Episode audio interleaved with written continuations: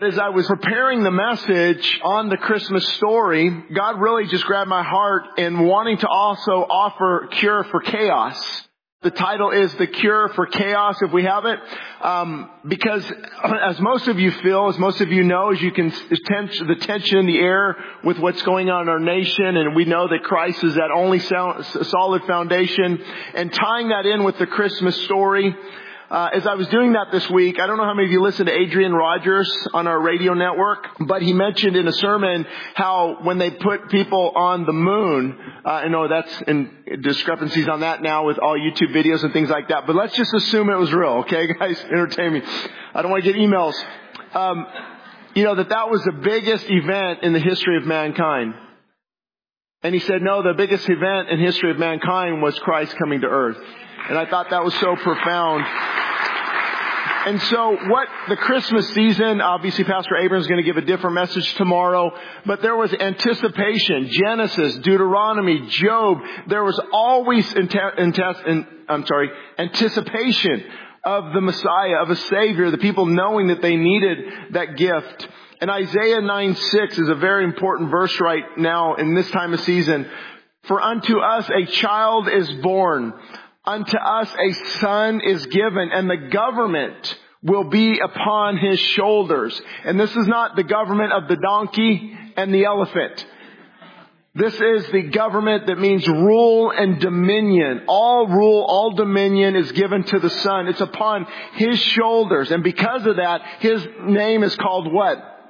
Wonderful, counselor, Mighty God, everlasting Father, and the Prince of Peace. The only way to know true peace is to know Jesus Christ. He changes your heart and the peace of God that surpasses all understanding. And that really is the cure for chaos. And so there was a lot of anticipation for about 4,000 years until you, depending on your, your dating of, of human, uh, of humankind and what happened in the garden and in the fall and even, uh, the, the, God said that the, the serpent is going to strike the heel, but Jesus is going to crush his head and throughout Job and Deuteronomy and the prophets and there's a foreshadowing of, of Jesus Christ, anticipation.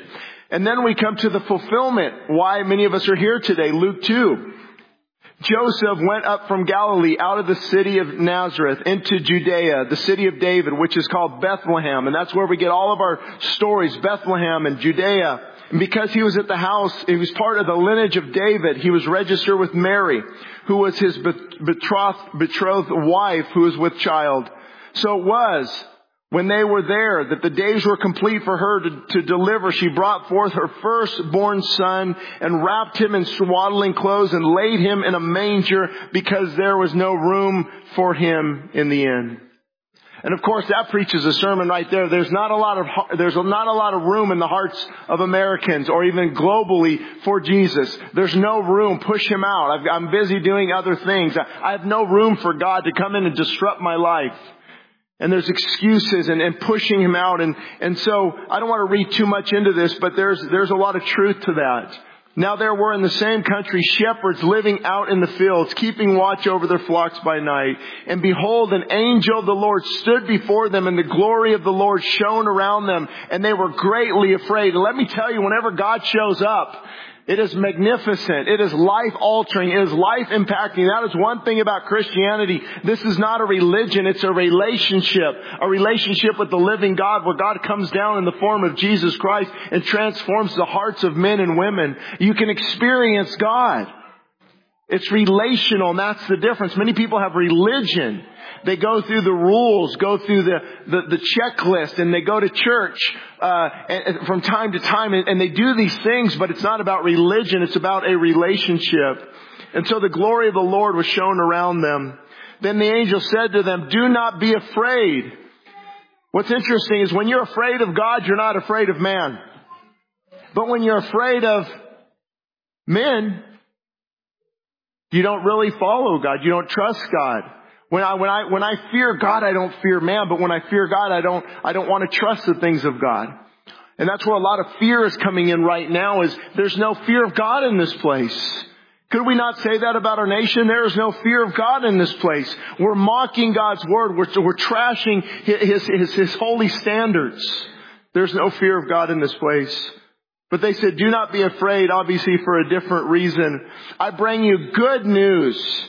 This is great news, for there is born to you this day in the city of David a Savior who is Christ the Lord, and he will be assigned to you. You will find a babe wrapped in swaddling clothes and lying in a manger. And I've got this recently.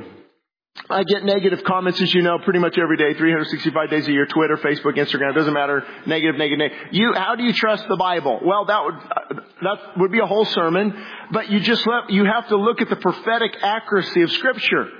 The prophetic accuracy is amazing. I'm going to talk about that hopefully at the beginning of next year. That what about the historical accuracy of the Bible? It nails it historically. What about the cities? King, the city of David, Israel. You can see these things. You can visit them. The, the, the scientific accuracy. Believe it or not, the Bible is not wrong when it comes to science in many different areas. And you see the consistent theme of scripture throughout all of, of 1500 years of scripture written on three different continents by 40 different authors, all saying the same thing. The unity of scripture, the conformity of scripture, the life-changing power of scripture that goes in it. It cuts like a knife. Why, why do they not want Jesus to, you can't pray in Jesus' name, you can't quote scripture, you can't get the Bible, but you can bring in every other ungodly thing into the schools and into the courthouse. Why is that? Because because there's power in His name. Power that shakes the heavenly realm. That every, at the name of Jesus, every knee will bow and every tongue will confess that Christ is Lord. And of course, after this baby was born, we know the rest is history. And a few years ago, I gave a message on Christmas, Born to Die. And if you think it through, that was his birth. He was born to die. To be that sacrificial lamb that, that, that took the wrath of God upon the cross. Matthew 1, 22, 23. So all this was done that it might be fulfilled, which was spoken by the Lord through the prophet. Behold, the virgin shall be with child and bear a son, and they shall call his name Emmanuel, which is translated God with us. So 700 years before Christ, the prophet wrote, wrote this, and, and he said his name will be called such and such. His name is Emmanuel, God with us. And that's, that's where Christianity is separate as well, that God came down to man. And I don't want to get into, there's some deep waters here. I need a good hour to, to really, or more, to talk about the, this union that Christ was fully man and fully God and he had to come as God and make that, that, that death on the cross a perfect sacrifice because man could not die for man and there's a lot of deep theological truths in there.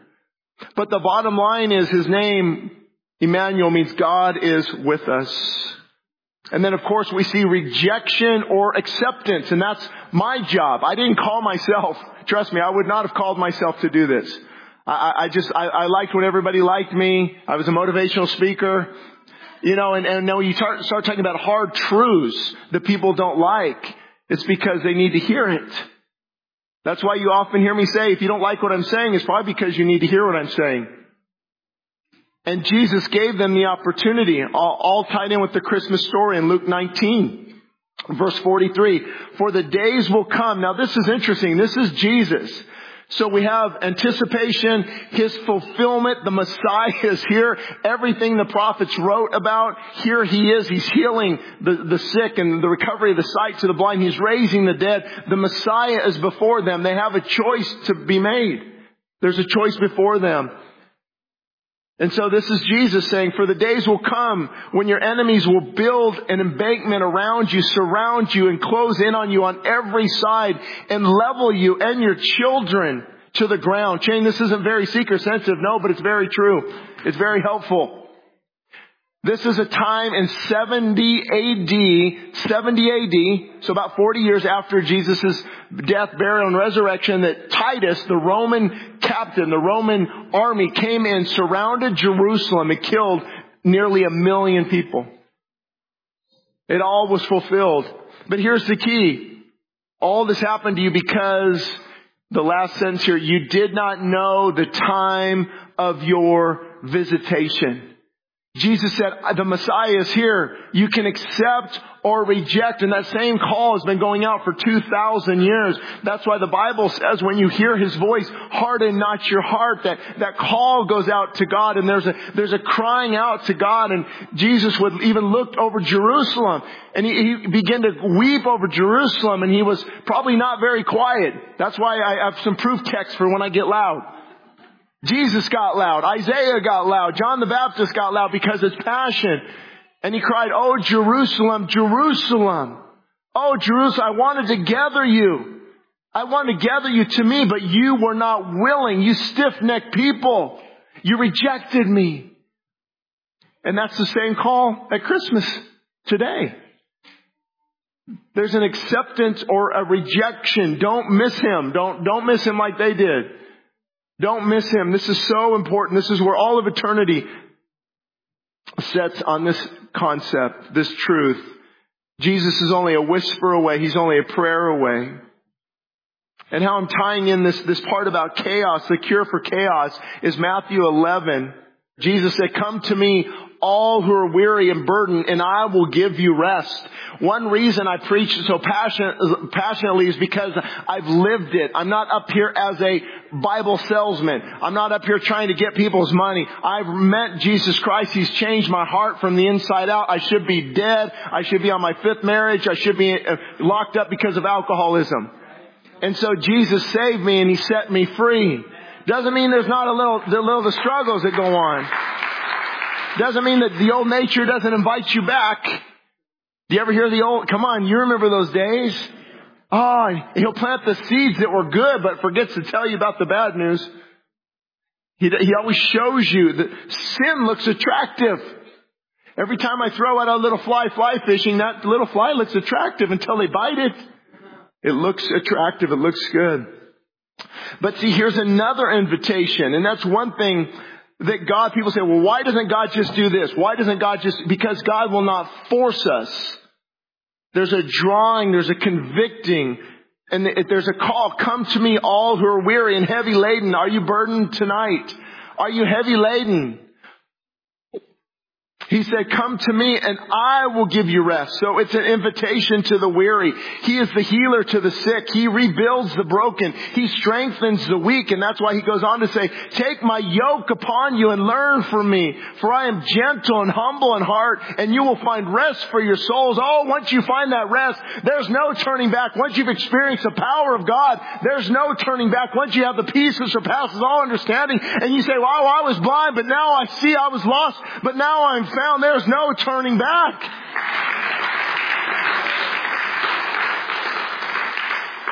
Take my yoke upon you, he said.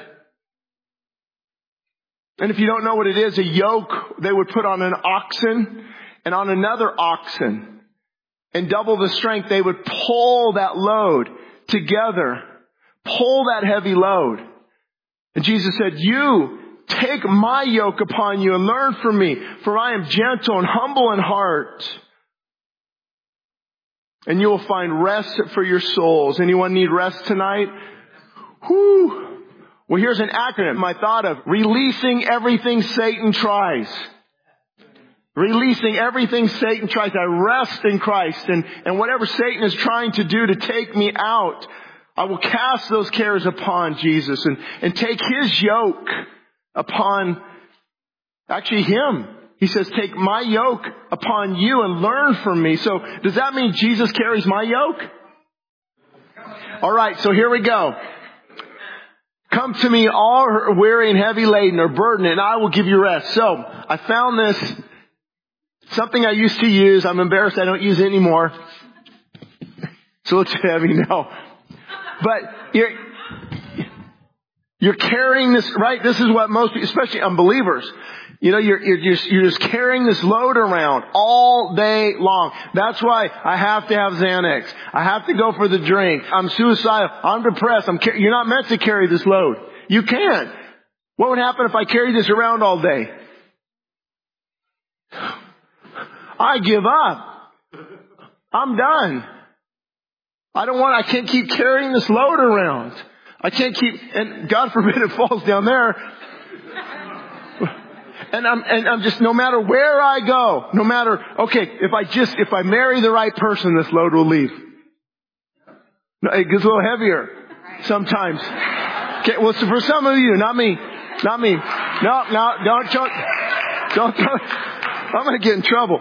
So, oh, this is not working. Nothing is working. I can't get rid of this. I can't, oh, see, that was close. and you're just, you're just pulling it around. That's what we try to tell unbelievers. You can't, you weren't designed to carry this. You're gonna fall. You're gonna fault. This is not, it's, it's your, it's your ball and chain. You're tied to that sin nature and it just keeps, you just keep carrying it wherever you go and the load gets heavy. I can't keep parenting like this. I can't keep raising my kids like this. I'm about ready to give up. I'm about ready to have anxiety attack or panic attack. I'm about ready to throw in the towel. I can't, I can't carry this around me my whole life. And so that's where you have to get to that point where Jesus said, cast your cares upon me. Give me your yoke. Let me carry this. And then what does he do? He gives you his yoke. I can do this one. I can do this in the whole sermon. He says, my yoke is easy.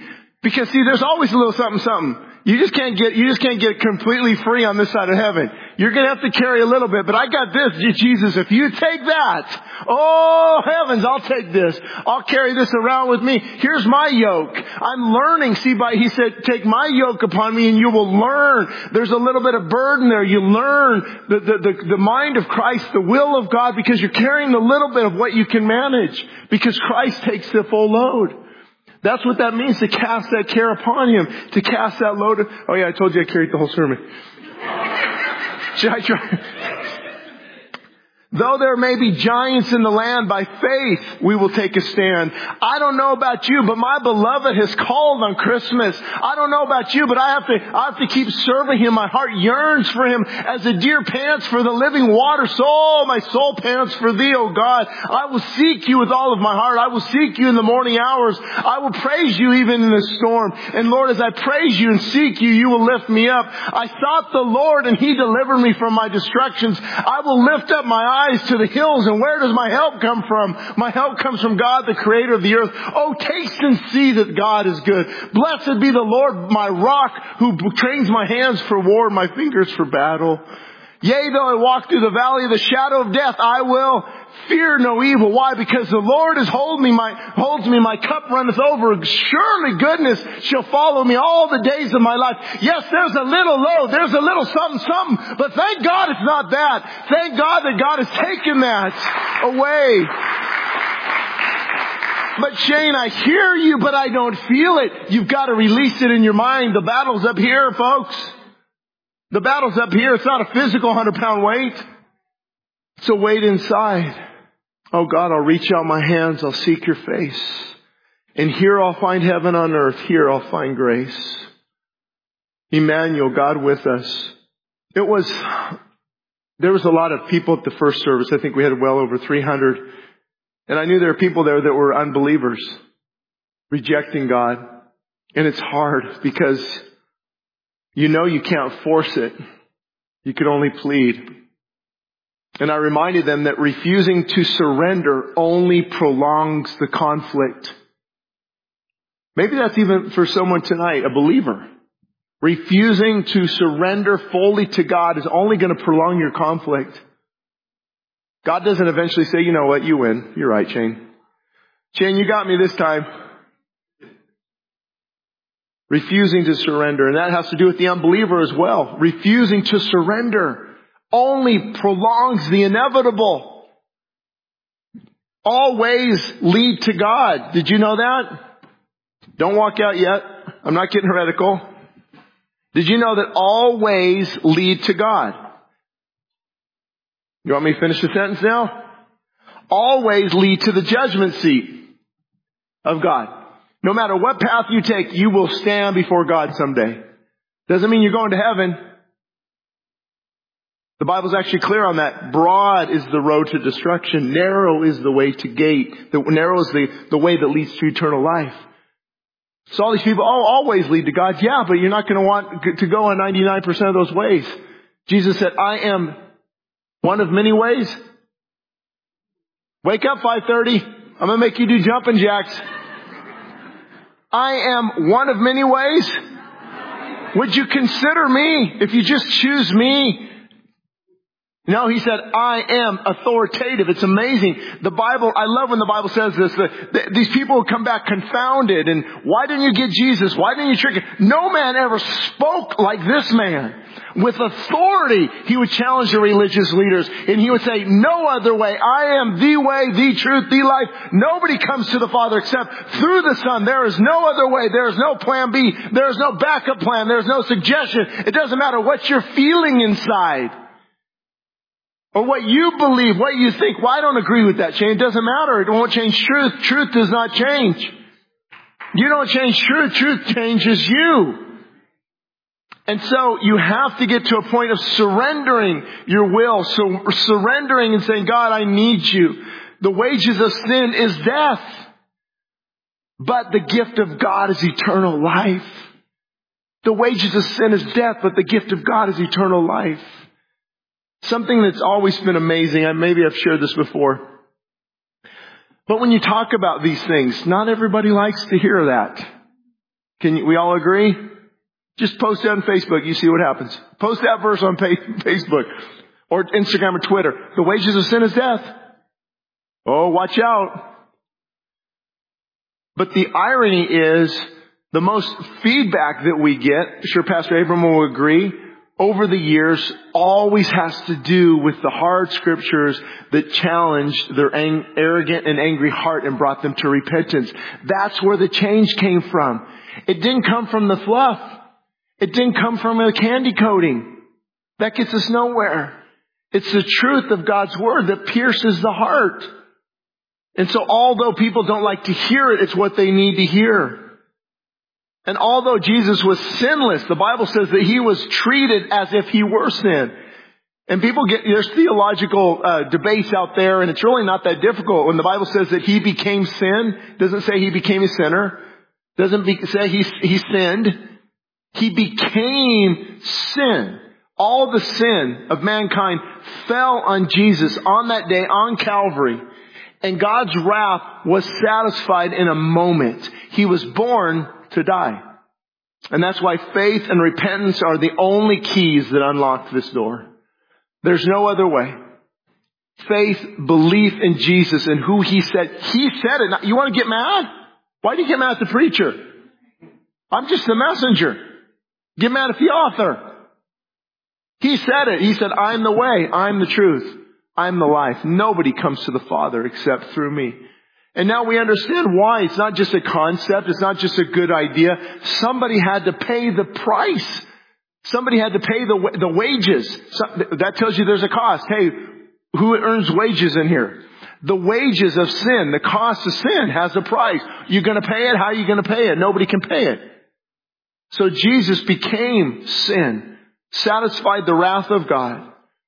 And the only way to engage that and be covered by what Jesus did is through faith and belief and repentance. See, faith and belief are so important because I have faith and I believe that that happened. Okay, that's one thing. Great. Are you going to repent? No. Just had somebody at the first service said, no, I'm not going to believe. I'm not going to repent. You have to have both. Did you know that even the demons believe? Wait, wait a minute. Wait, wait, wait a minute. The, the Bible says even the demons believe and they tremble. Another translation says shudder.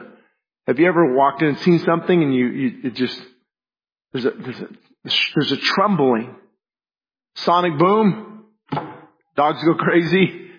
My little daughter comes running to me. What happened? There's a, something. So they believe and tremble because of what they believe, but it didn't produce obviously repentance. See, it has, you have to have both. I believe I have faith and now I'm repenting. Repenting means I see sin the way God sees it. And how I like to explain it is repentance lines me up with God. Okay? I'm off Without God, I'm, I'm, I'm off. I'm going a different direction. Repentance is actually a change of mind, and then it changes my actions. I repent. I, I'm a sinner. God, I am fallen. My, the wages of sin and death. I am under the wrath of God and I repent of that. God, please, would you save me and set me free? Jesus Christ died for me. I acknowledge it. I believe and I repent. Now I'm lining up with God's way of thinking. I've repented. I've turned to Him. And that's why, if you, if think about it, how many times do you hear repentance taught on TV or the radio or churches in general? And I told you before, I would not preach repentance very much if I was trying to please people. If I was trying to tickle the ear, we want to grow a huge mega church. We would not challenge people in this area because they don't like to hear it. They've offended. I run to people, it seems like every month that they just, that I haven't seen you in a while. Oh yeah, I don't know. I don't want to hear that repentance stuff. I want to enjoy my sin.